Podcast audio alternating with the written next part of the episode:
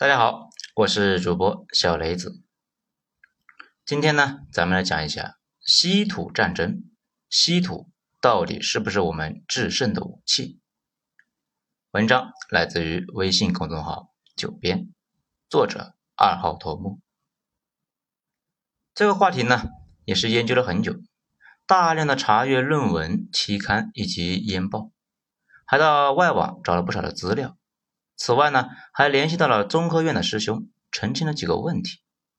这个过程呢，比玩文明六那都干呢。不过我自己觉得已经是弄明白了不少，来给大家汇报一下。本文呢，务求客观，通过我国稀土的发展历程，不吹不黑，展示现在到底是个啥情况。分几点来讲，咱们先来讲第一点，啥是稀土？小伙伴们呢，在初中三年级的时候啊，都会接触到化学这门课程。为了鼓励大家好好学习，大部分的老师呢，都会讲一个故事，就是呢，著名的化学家门捷列夫有一天呢，在家睡觉，这难得的做了一场好梦。门捷列夫就梦到了元素的排列顺序，醒来之后，麻利的就整理成一张让自己流芳百世的元素周期表。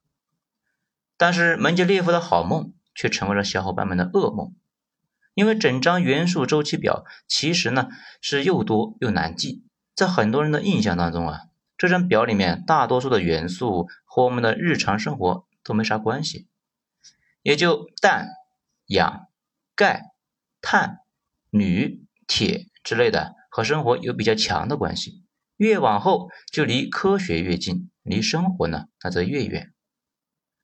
但是事实上并不是这样的。虽然元素周期表后面的那些元素又晦涩，还长得贼像，放在一起啊非常容易脸盲，但是没有它们，科技的发展绝对到不了今天这个高度。而且呢，现在已经融入了我们的生活当中。越往后的元素质量越大，而且呢，基本上都是金字边。好多朋友啊。都是被元素周期表教育的认字只认半边。虽然这些元素很少有单独的应用于生活当中，但是与别的元素小伙伴呢一牵手，哎，就能够表现出优良的特性，并且被广泛的应用。咱们呢今天聊的就是元素周期表中原子序数从五十七到七十一的一堆元素，也就是呢评论区里边那个图片那些元素。这里需要注意的是。那个重稀土比轻稀土重要的多，而我国重稀土主要是南方出产，在全球是占比啊也是非常的高。这些材料呢，整体跟高科技啊是强相关的，科技越发展，对这些东西的需求那就越大。咱们来举个例子啊，大家前段时间肯定听说过啊，一根坦克的炮管只有五秒钟的寿命。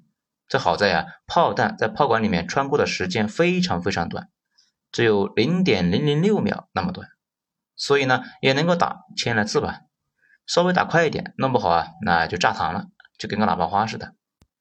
目前世界各国的大口径的厚壁炮钢，基本呢是采用碳镍铬铂系合金钢，再加入稀土元素，就可以啊大幅提升枪膛的韧性和强度。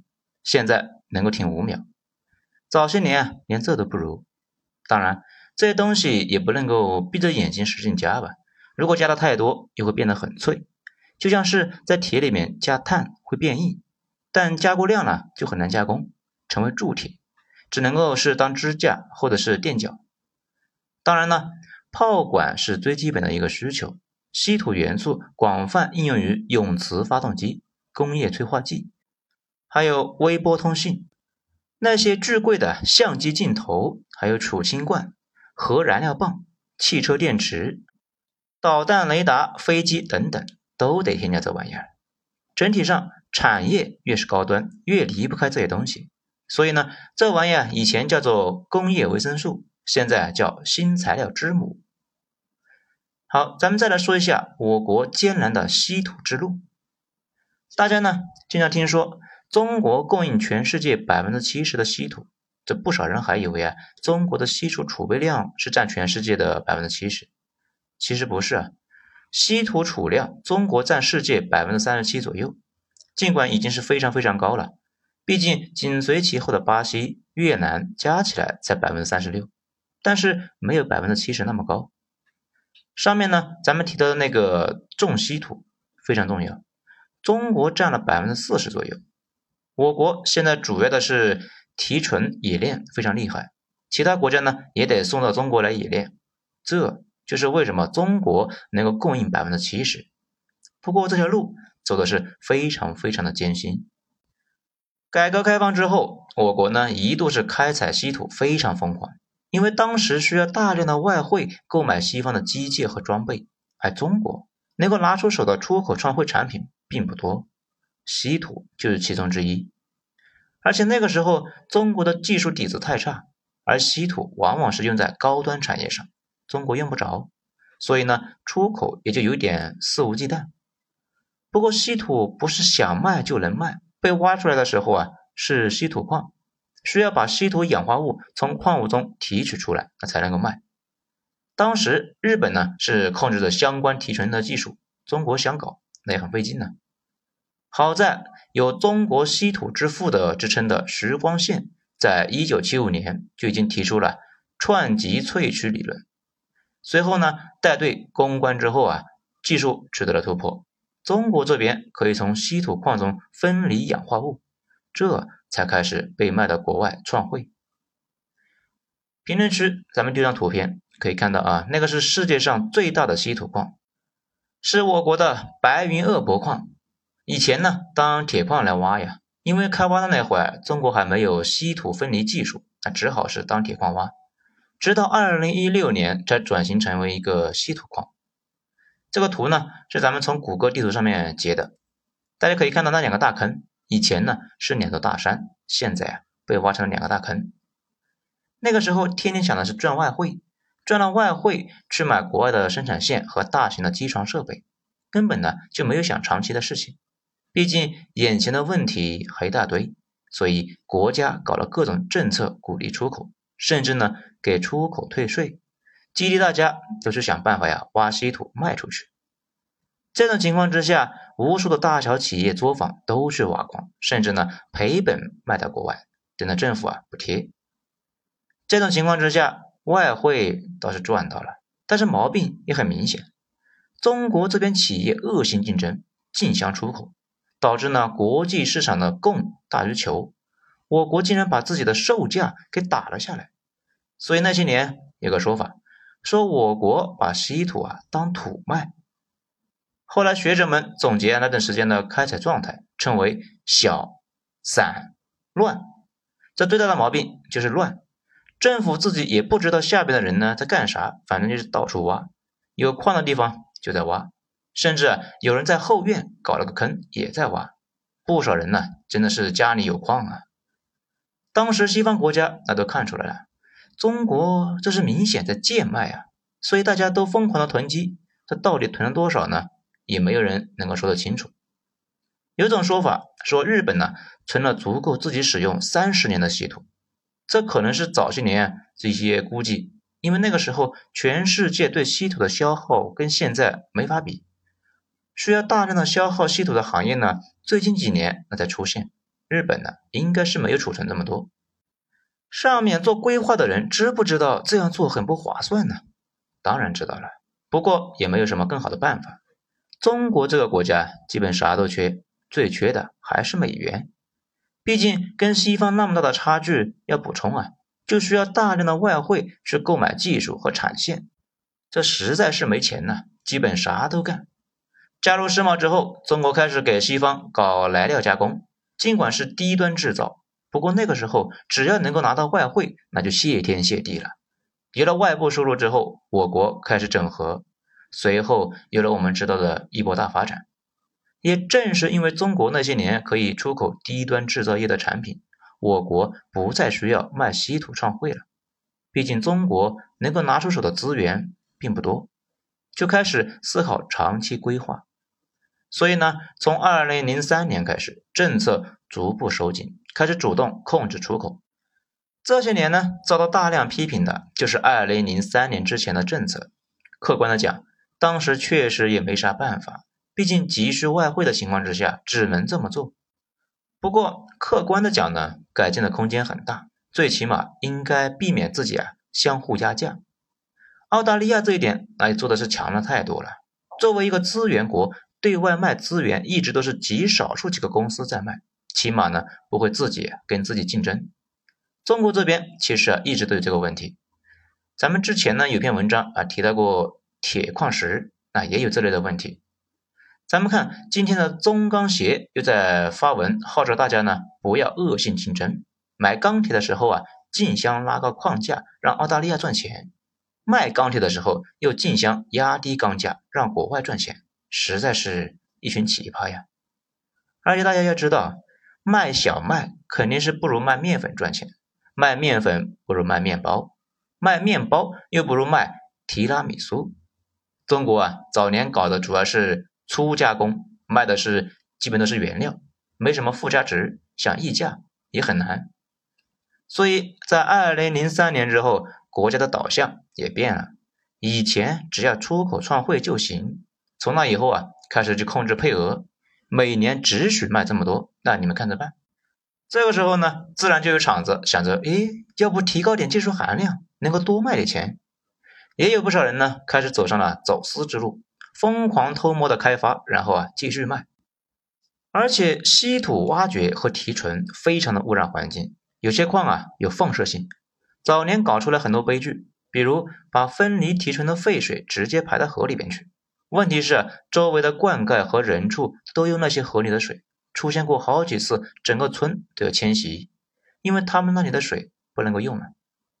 所以说，把这些事都理解了，就能够明白为啥我国现在搞环评这么积极。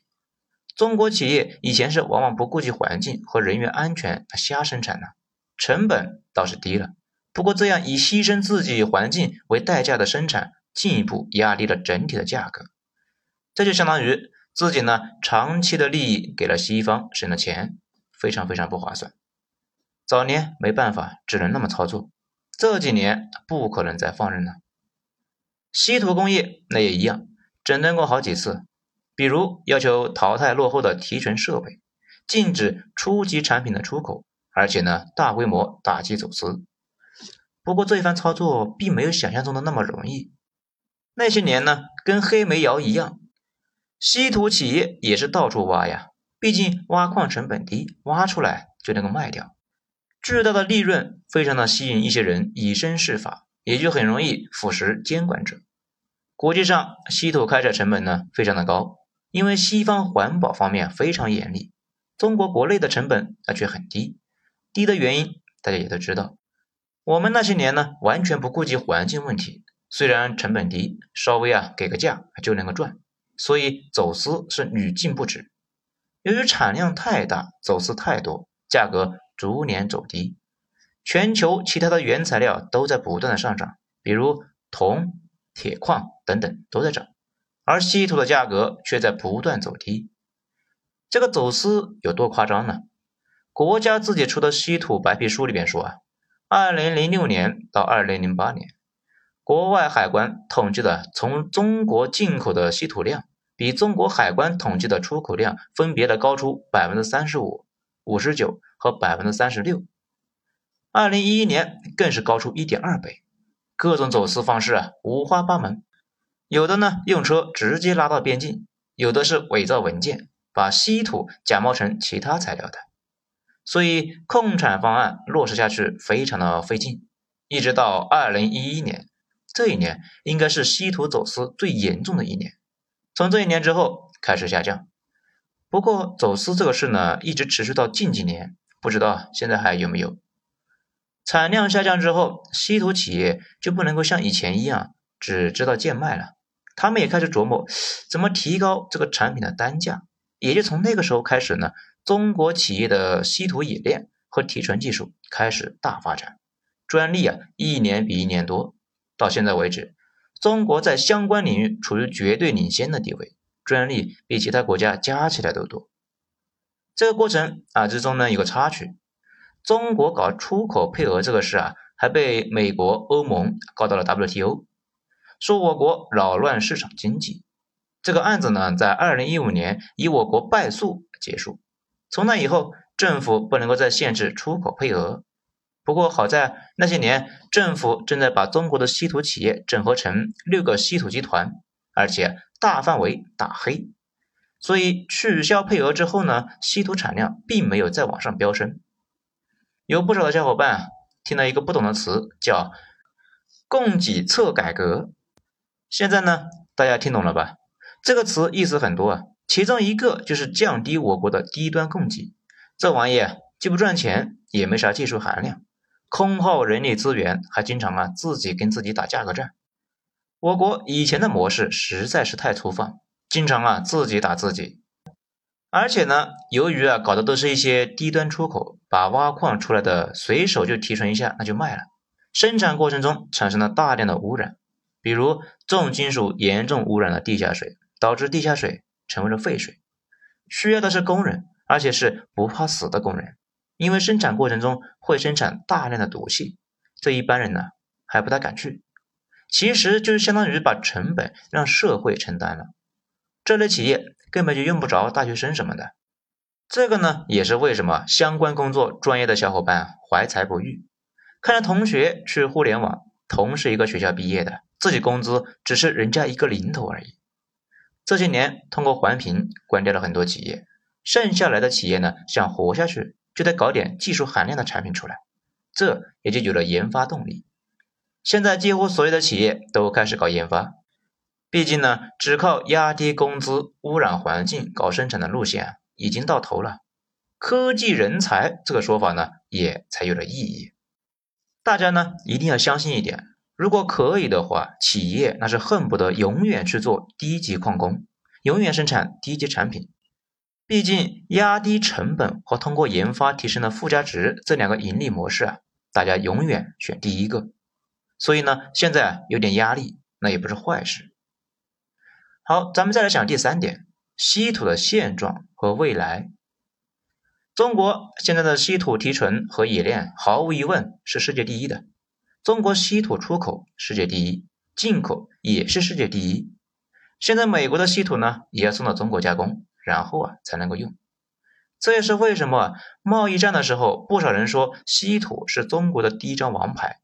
这个说法确实没啥问题，因为啊西方这个国家呢，无论如何也没有办法在短期之内搞出这么大的加工产能出来。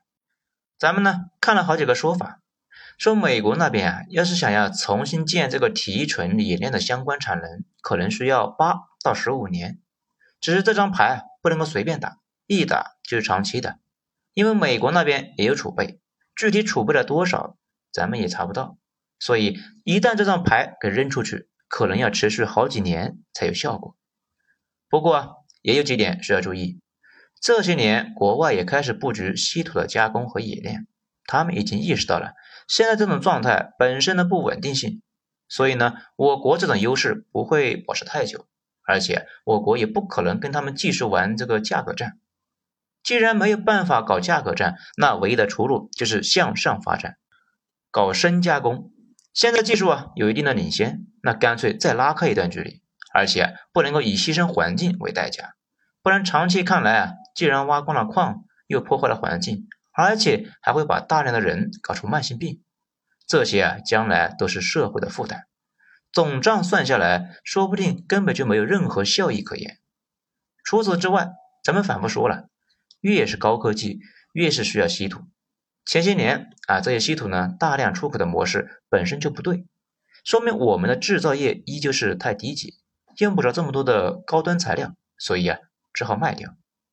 现在有一个很好的趋势，那就是现在生产出来的稀土呢，大部分都被我们自己用了。查了下资料，中国生产了全球百分之七十的稀土，消费了全球百分之五十七，也就是说呢。中国生产的绝大部分都自己用了，这说明我国现在高端的制造业发展势头很好，而且这些稀土有了更高的附加值，而不是以矿的形式被卖掉。今后的趋势呢，肯定是中国啊不断提高深加工的技术，让稀土在国内那就消耗的差不多，降低出口量，拉高价格，而且还要继续整合整个行业，整个领域里面只剩最后几家。对外好议价。